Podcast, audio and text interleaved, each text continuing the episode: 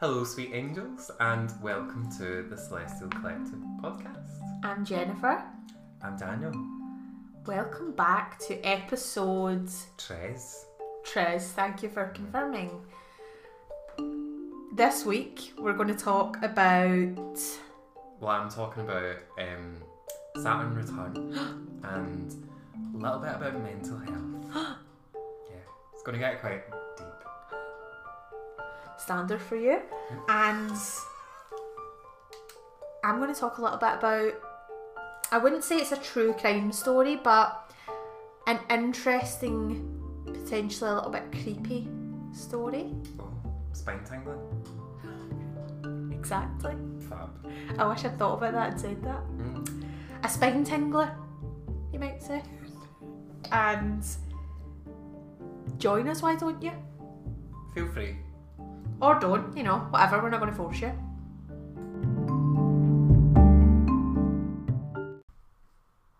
So we hadn't even started yet, and Daniel has just said that he's scared. Um, Well, he said, I'm feared. mhm. which is Scottish for scared. For international listeners, means he's terrified. hmm So today I'm going to tell you the story of the Silent Twins. no. Why? You don't want to hear it, right? End of the podcast. Bye. Okay. So, Jennifer and June Gibbons hmm were born in 1963. Okay. And they were born in Barbados, but they moved to Wales like really young. Why? I did think that's exactly what I thought. Why? But hey ho. So they came here, and when they went to school, standard 1963, they were subjected to racism. Like the children weren't used to seeing anyone with that skin colour. They were ostracised, and they refused to speak to teachers. They refused to speak to other children. I do think reading more into it the beginning of them refusing to speak was more about they were bullied, like Mm. there was a lot of racism, and they really were ostracised by everyone else. Mhm. But this began to get worse and worse as time went on, and they eventually created their own made up language Okay. that only they could understand. So years later, um, I can't remember who it was, but someone recorded them speaking this language and realised that it was actually English, but at a really, really, really fast pace. So it was inaudible to anyone else, so you wouldn't know what they were saying. Um, but there's been different accounts that it was a different language. Some have said it was like an African tongue language. Okay. Anyway, so they started to speak this um, other language because they were bullied because everyone else was white. So then, because they started to get kind of progressively worse and worse in terms of behaviour, they were sent to boarding school and they were separated because people, even at that early age, said that their relationship was really codependent, it was really dangerous, and that they felt they needed to be separated as soon as they were separated at boarding school, they both went into a catatonic state. What does that mean? So it basically means like a zombie like state. Oh. And they were unresponsive. At times they like wouldn't wake up. Um catatonic essentially that's what it means, but it's used in a lot of different ways. And in this case it means that they were really unresponsive.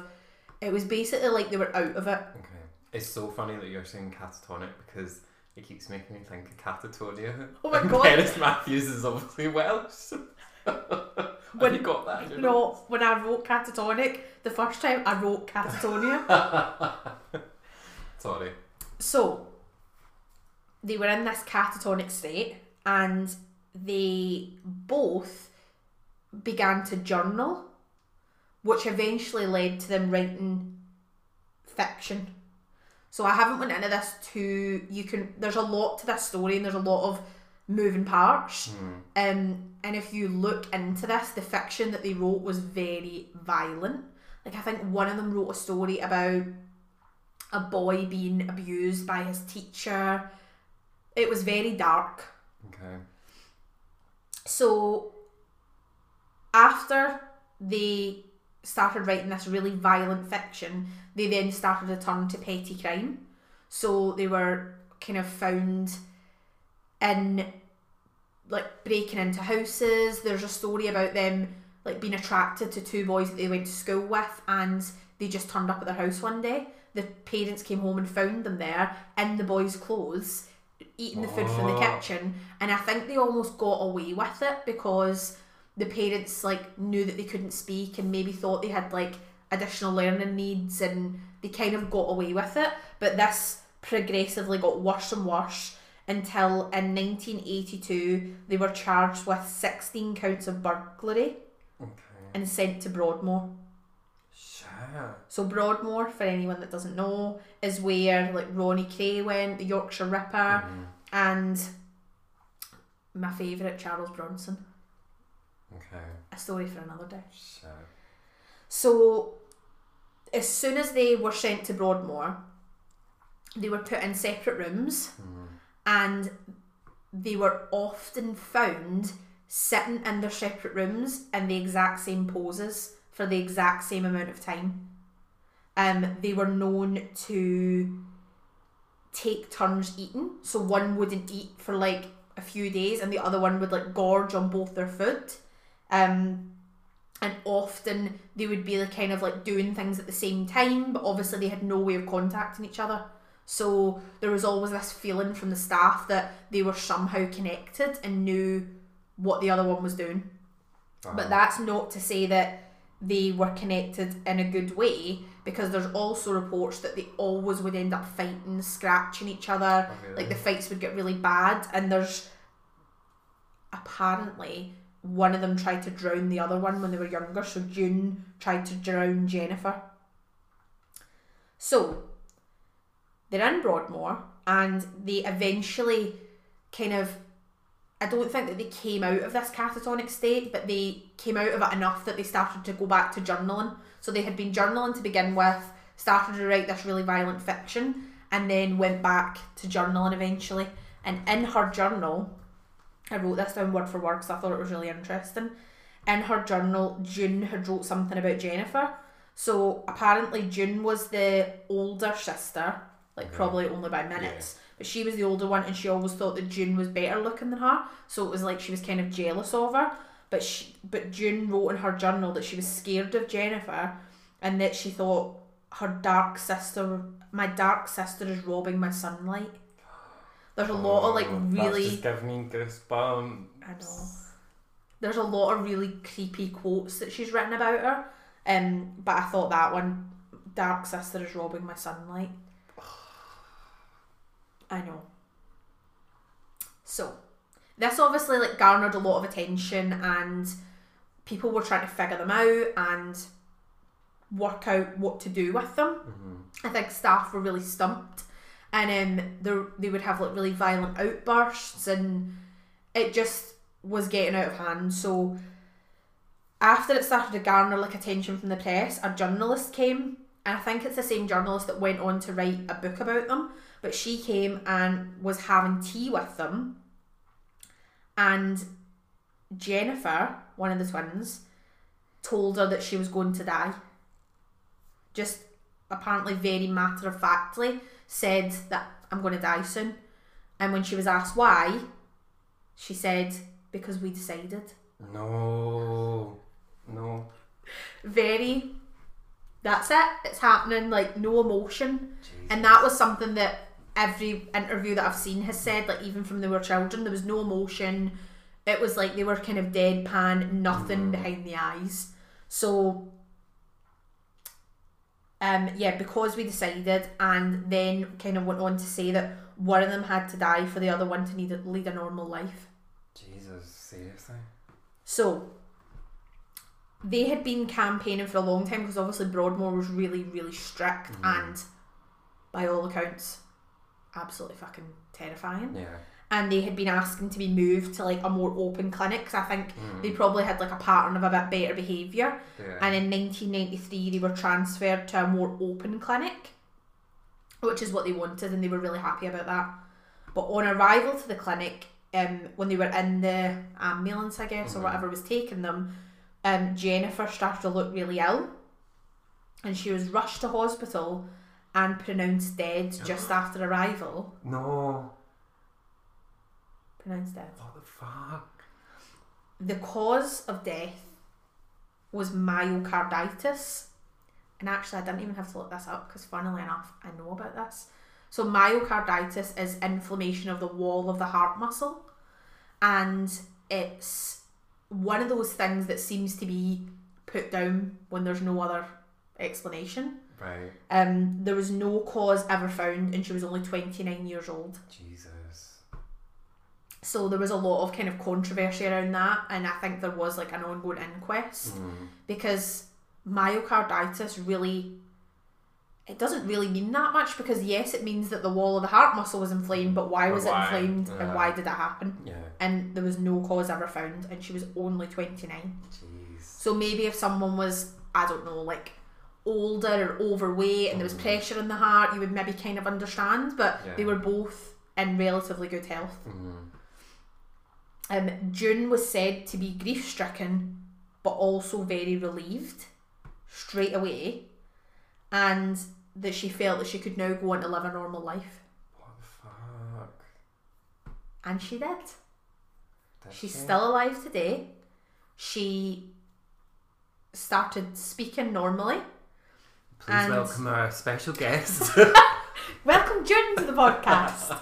and the last creepy thing I wrote down, um, she wrote a poem about her sister, and it was I, etched. I don't want to hear that. Well, put your headphones in because you hear it. It was etched on Jennifer's headstone. We once were two, we two made one. We no more two, through life be one. Rest in peace. I wish this was a filmed podcast so that people could see your face. I know, but what the fuck? It's a funny one because there's no real explanation still. Um, and June has led a normal life. I think she lives. I can't remember where I, I looked up where she lived, but she's living a normal life and minding her own business. And apparently, she never like suffered any trauma after that. And she went on to re- live like a relatively normal life. Oh. Well, You know. it's just it's. I just find twins so interesting though because they're so. Like you, you do hear about maybe not stories as like dark as that, but like the connection that they have is quite Yeah. interesting. the funny thing about that one as well is that people always really seem to try and make it into something. I've got another creepy twin story that I can tell you in another Okay. episode. But this one, people really try and ham it up Mm. and call it like the terrifying case of the silent twins. Mm. To me, there are definitely parts of it that are creepy, but I think it's more because twins do have this creepy connection that no one else will understand. To me, a lot of it is like really sad, and Mm. I think the start of it, I'm pointing to my notes Yeah. the start of it is due to the trauma and racism that they Mhm. experienced, and then it almost just unfolds from there. And they obviously had dark personalities. Like if you look up the fiction that they started to write, it is very, very dark and not from the mind of someone who's um dealing with their shit. Yeah. But the way it unfolds and the way that you never will know, no one will ever know what happened. I know. I think that's the thing that makes it the most mysterious. Is like there's not really any sort of explanation. There probably never will be. there were a few things that I read that said that the myocarditis what that Jennifer died of could be caused by the medication that she would have probably been pres- prescribed for schizophrenia. Right. But I mean that was in 1993, so at this point no one's going to come forward and say that's true or not. yeah. Um, it's almost like a closed case, and that's it. wow. And that is the story of the Silent Twins.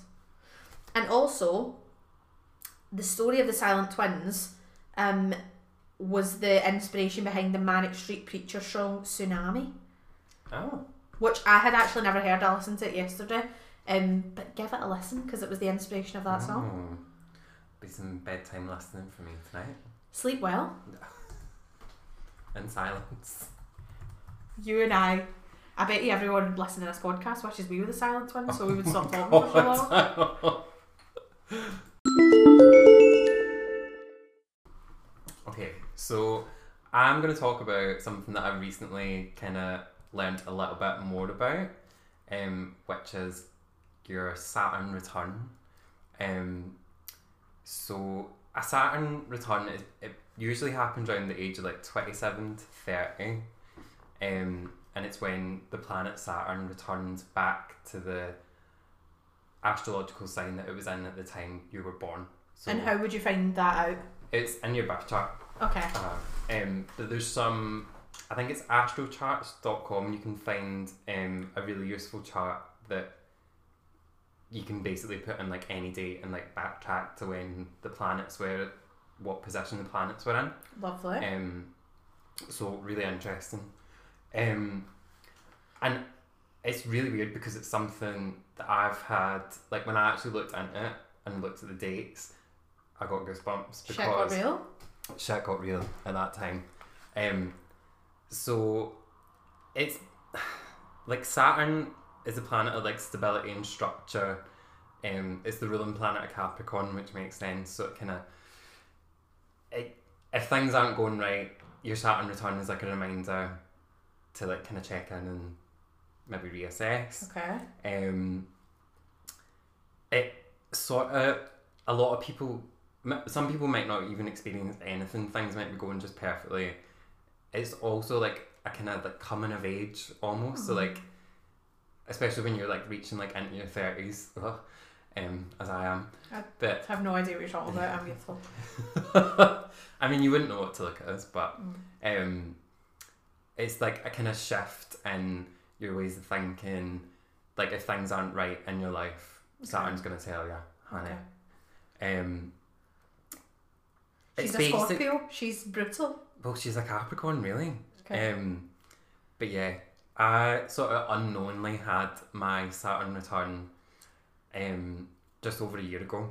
So oh, honey, spell the tea. yeah, so like January 2019, it really hit home. Um, I had a little, little bit of a mental breakdown. Um, A little MB. little M- MB, we'll call it MB.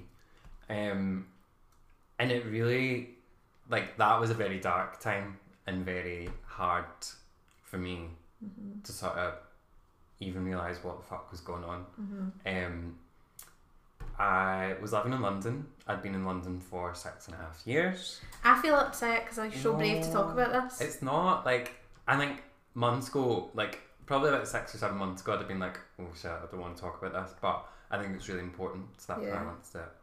Um, Love that. but yeah, I was living in London, had been for a long time. Burning the candle at both ends was Don't we know what Henny?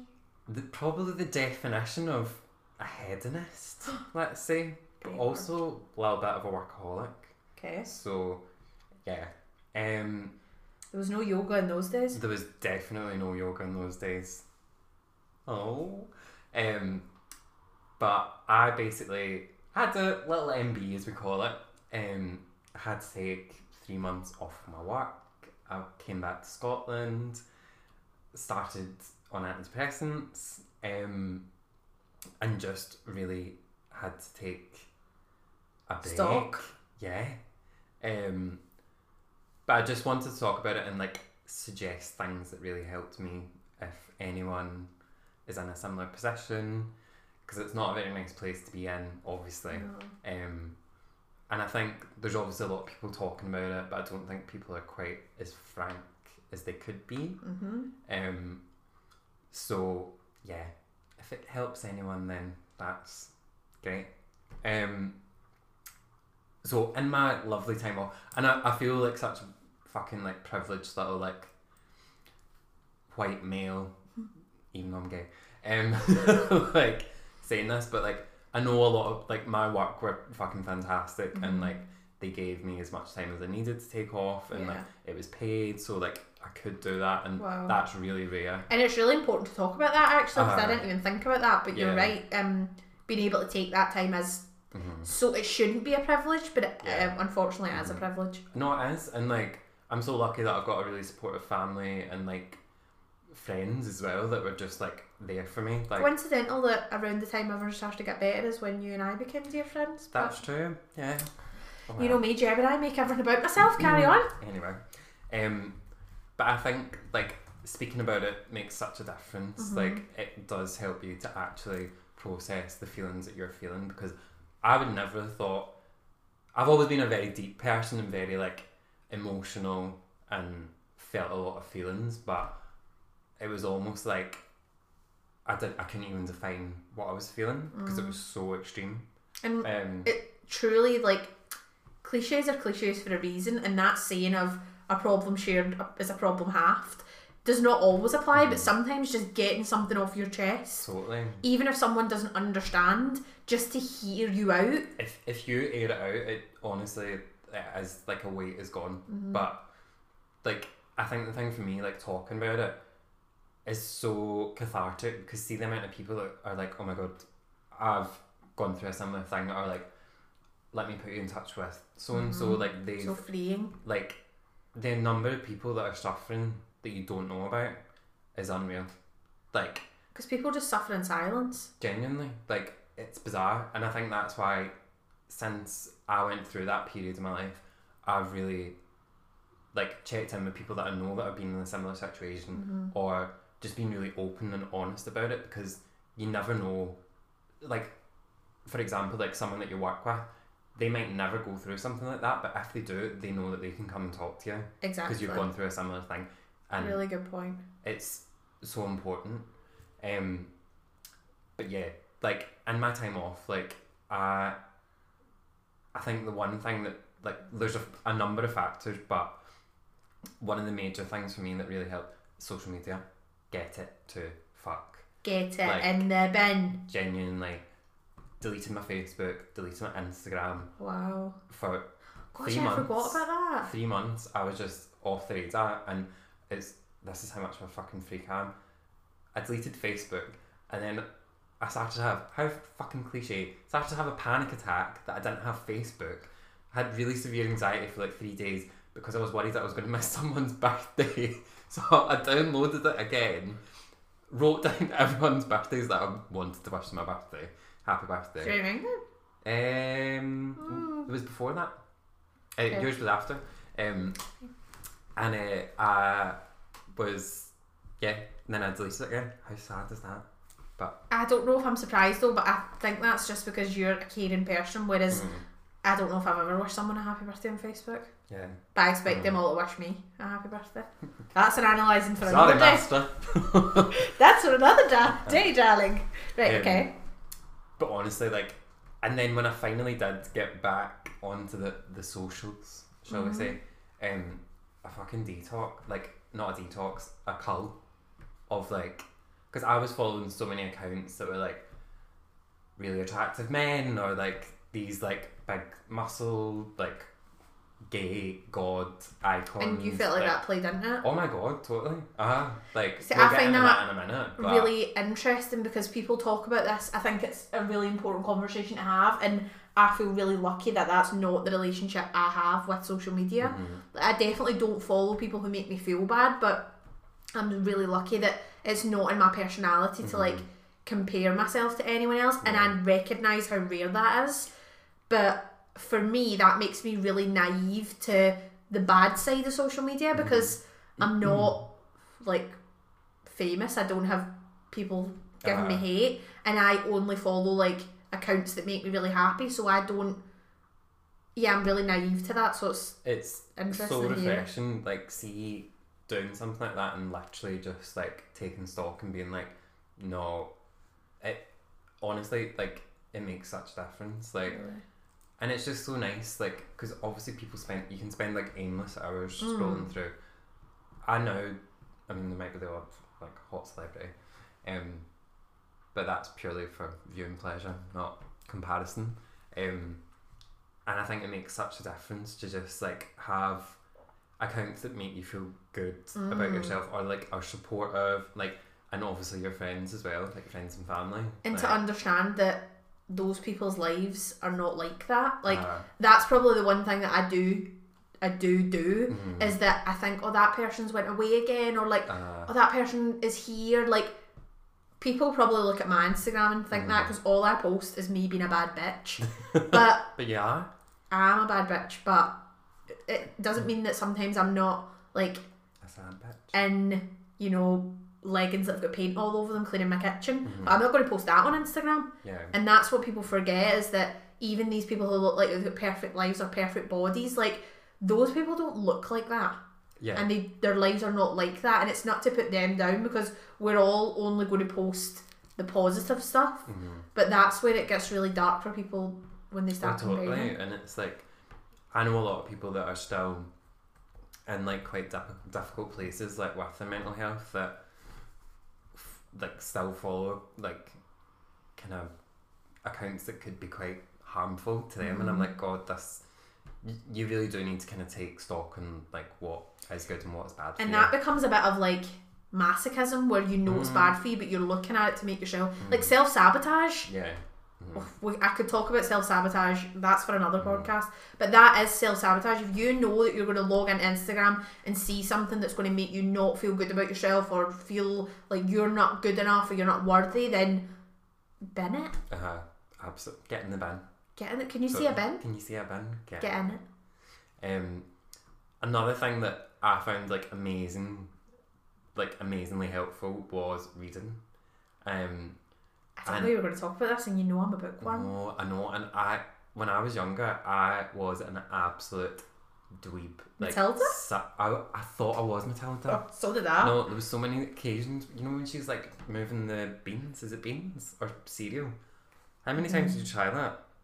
Yesterday, today. She did it at dinner tonight. Um, I love that. Do you remember that video come out where the guy's pointing Yeah. and everything's moving because his friends are moving it? We're recreating it later. We'll it. Um, but like I've got a list of um, some amazing books as well. But um, Wow. like I'm absolutely in love with Matt Haig. Oh. yeah, like that man, A sweet baby unreal. angel. Uh, if you if you ever need the one Instagram Instagram account in your life to follow, in fact two, is Matt Haig and I Weigh, um, which is run by well, I think kind of funded by Jameela Jamil, okay. um, and it's amazing. But do you oh, know- I weigh. Yeah, Sorry, I thought you said I O A. Um, but Matt Haig, Reasons to Stay Alive, I read it in one day Wow. and I just blitzed it and I was like, this is like, it sounds so cliche, but it did kind of save my life in a way. Um, I think I think I don't think you're alone in feeling like that. I think a lot of people feel that way about that it's book. unbelievable. Um, and also Notes on a Nervous Planet, which he's written as well. I've got a copy, you can have it. Okay. um, is incredible. Um, another one is Bella Mackie, um, who is um, she's a, she was a journalist before, but she's now married to Greg James, um, and she's got the most beautiful Instagram and the most beautiful dog. Um, but her book Jog On, um, all about how she went through a massive like failed marriage and like divorce and like she suffered from like depression and, and anxiety when she was much younger and it all sort of flared up and how running kind of saved her life. Um and it's I started running um Your gal's got a list to read this week, yeah um, and we'll put, I'll list all these on Instagram. yes uh, um another one is Sarah Wilson's um it's such a beautiful title of the book um first we make the beast beautiful. Um and that's just really nice and like frank and quite I don't know it's, it's almost kind of poetic. Lovely. um it's really lovely. And then another one for all my fellow LGBTQ I plus community. Um it's mainly geared at gays but um it's Matthew Todd who I can't remember what I think it was Attitude magazine he was a former editor of Okay. um, and the, yeah, his name's Matthew Todd in the book's Straight Jacket. Okay. Um, overcoming society's legacy of gay shame, Oh. and I have never cried so much reading a book because oh, I you got a genuinely yeah uh, I've got one at home. Um, it's incredible, and like anyone who like identifies as being gay or bi, trans, like non-binary, hmm everything that's not under the sort of cis straight Mm-hmm. bracket, read it because it's it explains so much. It explains a lot about like addiction, like obviously there's a main thing about the main sort of theme is gay shame and how like we're just sort of like intrinsically fighting an internal battle um against society and the way it's been fucking set up.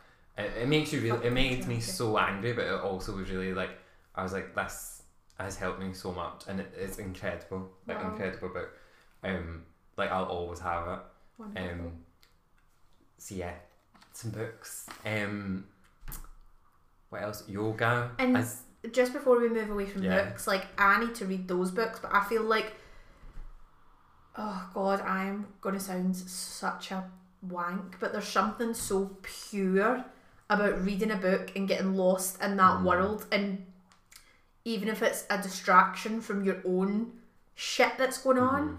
it's so. You, I don't think you find yourself comparing yourself to people in a book. no. Like even if it's fiction, Mhm. it's just such a great escape. Yeah. And yeah, it's, I think it's so It's total nice that you brought that up. Like honestly, but um, like all these books are obviously non-fiction. hmm Um, Like self help category. self help. Yeah, almost, but they're like they're not all like gloom and doom. It's like, I like, especially Bella Mackie's jog on was pissing myself. Uh-huh. Parts of it, like, um, it's just they're just really helpful things. So please, if you're ever feeling like that, then have a reread. Have a read. Um, I think. Oh my god, another one that I should have brought Well, you up said yoga, but I well, well, yeah, yoga, but another one which kind of falls under the social media thing. Um, when I was going through this, I'd gone through a quite bad breakup and blah blah blah. But I was single, so I had dating apps. Fucking delete them yeah. because there's nothing Oh, more. I second, third, and fourth that. Do not distract yourself No, with trash. like genuinely. I mean, guilty of it as well. I was like, oh, like if I meet someone nice, then it's We've gonna all make done things it. better. But But you're not in the It's- right headspace no. to meet someone that you don't know what you Mm. want when you feel like that, and you're not in the right headspace to pick the right person. in the words of RuPaul Charles, if you can't love yourself, how the And hell are you gonna love love somebody else? But yeah. Can I get a gay man up in? Again, again, again. yes, please, Penny. um, yeah, and I think like of yoga Mm-hmm. was incredible. Um, I mean, I started my yoga journey like at the end of my quite dark tunnel. Mm-hmm. I would say. Um, But I don't think I even realised that you had um, struggled with comparing yourself. So the Oh, what, what we uh. talked about on a previous episode of yoga being a great form of exercise and like worshipping your body Mm. in terms of yoga never makes you feel guilty about the body you have or makes you like other exercises all about the body you can get. Is that you what you've should see what I've got written here. Mm-hmm. Right, carry on. Sorry. Sorry. Um, I was just like the focus and intention and thanks you give to yourself and your body is so important and Mm. uplifting. And like, yeah, it's kind of paramount. Like you don't realize how satisfying it can Mhm. be to even just fucking breathe properly and like Yeah. Get away from it. and to there is such a integral message in yoga about gratitude and Mhm. looking after yourself Yeah. and yeah like we all know that looking after ourselves like i love going to the gym but it's for a very different reason Mhm. than going to yoga yoga is about appreciating the body that you have and what it does for you Mhm. and t- looking after it but in a really nourishing way not in a look after yourself and like go for a jog every like for two hours every morning Yeah. it's so pure. Mhm. It is. But like, there is a big bit, I know I keep banging on about Bell- Bella Mackie, Mhm. um, but in her book, um, she kind of breaks down like the science of like behind like movement Yeah. and how fucking like I've never been an active person. I wouldn't say I am an active person anyway, but doing any sort of slight form of exercise, even if it's going for a walk, like Creates endorphins. oh my god, uh huh. And in the words of Elle Woods in Legally Blonde, happy people don't kill people. Exactly. And especially not yourself. I'm going to end Wow. on a lovely little quote from Matt Haig, my sweet baby angel. Give it to us. Um, I don't know. I can't remember if this is in the book, but it's on his Instagram, um, and I just really like it. So, you're not weak for being mentally ill. You're strong for being here. You're not attention seeking for talking about it. You're helping others feel less alone. You're not jumping on the bandwagon. You're breaking the silence. Oh, Yeah. Thanks for listening. you're a sweet baby angel for sharing that with us, and I think that's the thing. If it helps one person, then it's worth it. Yeah. Exactly. Thank you.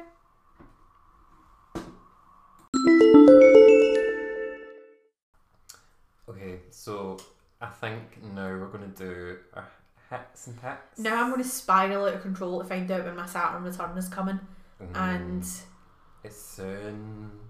But it's, it doesn't mean a bad thing. It's it, like, honestly. God, I just burped. and that is the tea of the podcast.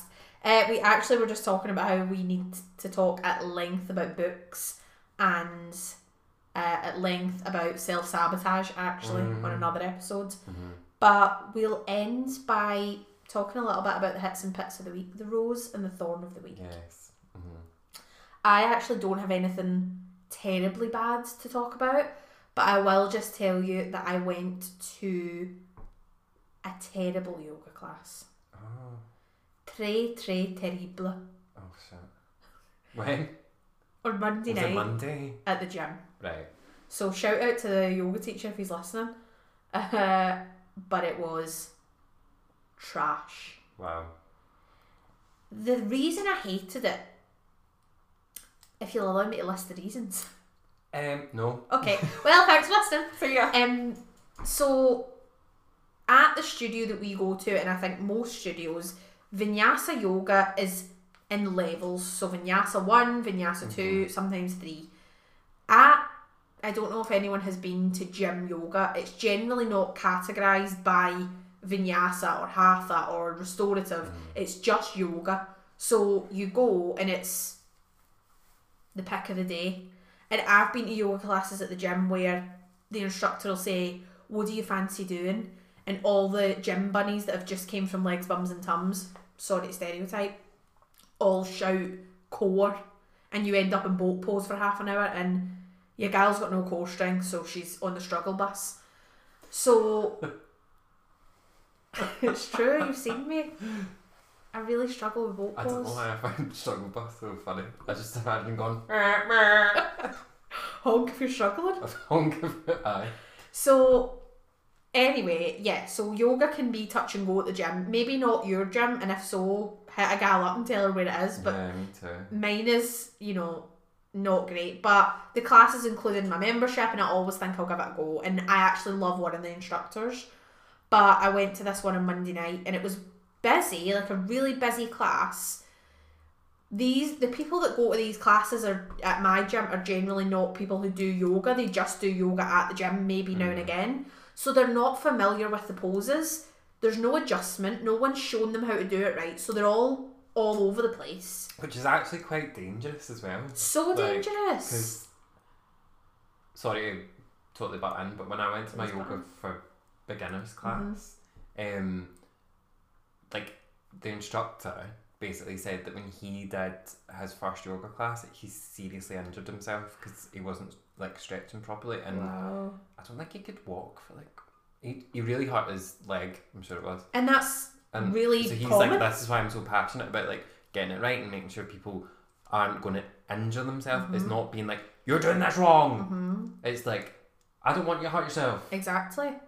And to brief that, Daniel had came to a few yoga classes with me at a studio Hmm. and probably could have got away with not going to this yoga for beginners day that they had, but you wanted to go and I recommended it to you and you were totally up for it because you wanted to focus on making sure you were getting all the poses right and it was poses that you already knew because you'd done a few classes but like you said making sure that you're getting your form right is really important and that's why perfectionist. I still go to yoga classes that don't push me as much And when I'm in them, I make it's an opportunity for me to really focus on form and making sure that I'm doing things right because mm. we all can always improve. Yeah. But if no one's showing you the way, then these people are yeah just going to be doing the wrong thing. So there was no adjustment, there was no flow from one pose to another, and there was hundred and eighty-seven thousand child's poses. Right. Let me give you an example. Go into tabletop, reach one leg out, child's pose.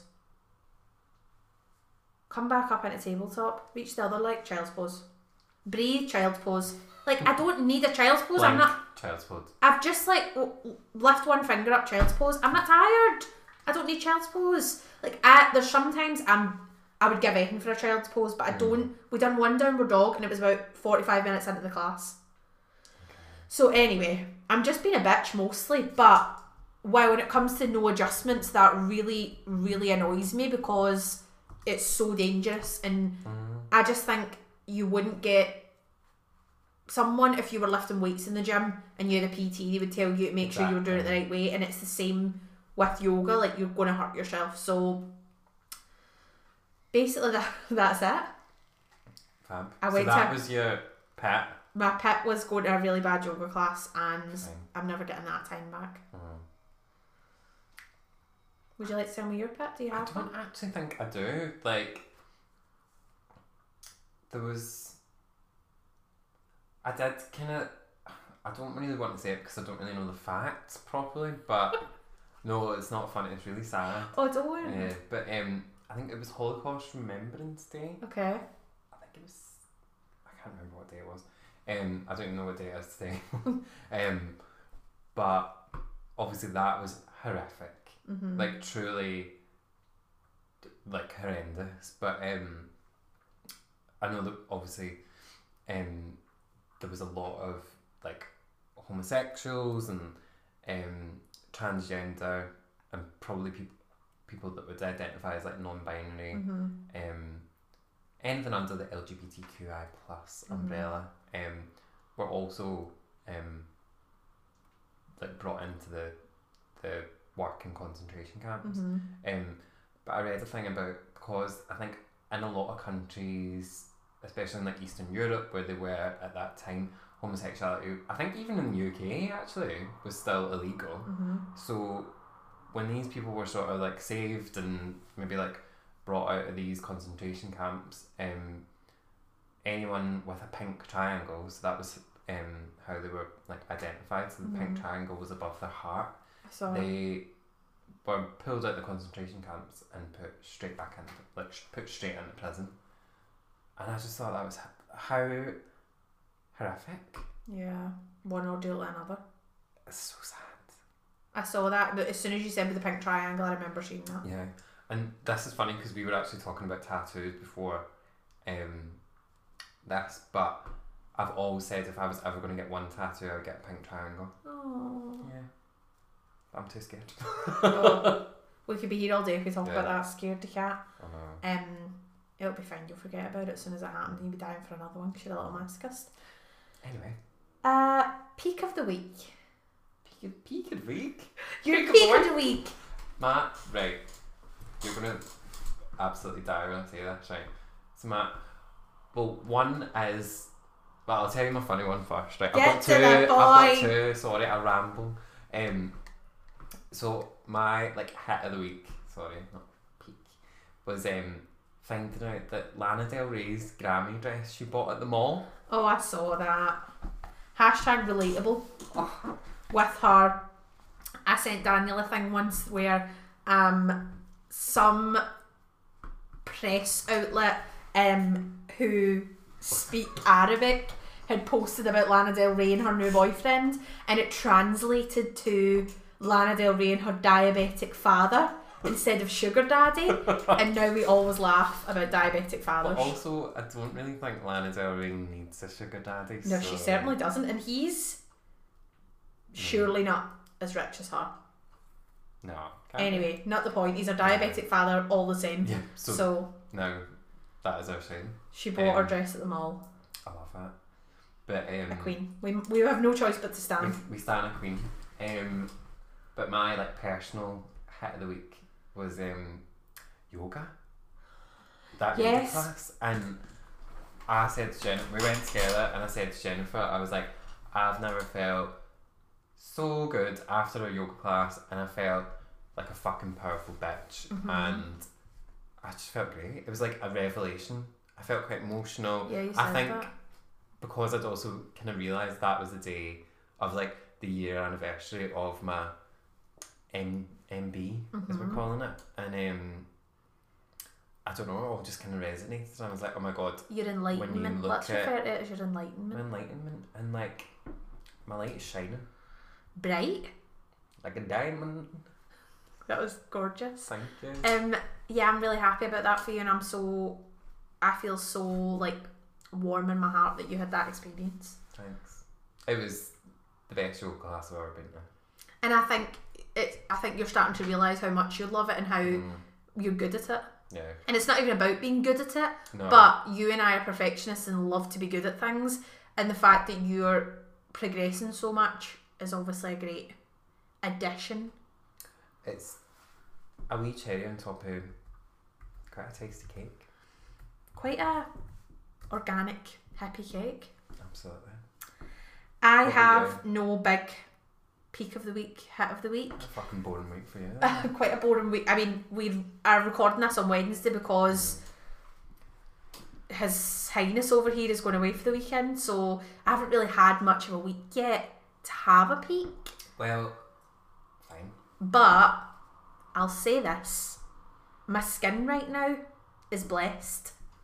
Other than one As I'm one small um pimple that came to humble me today. Can't. Um, my skin is quite blessed, so I am a skincare addict. Can you please do like a section on skincare once? A skincare you need- consultation? You need, to do a skincare care consultation for me. Mm-hmm. You also said you were going to do a facial for me before the first episode, and it never happened. So Well, because we got too drunk. we Don't blame me on your alcoholism.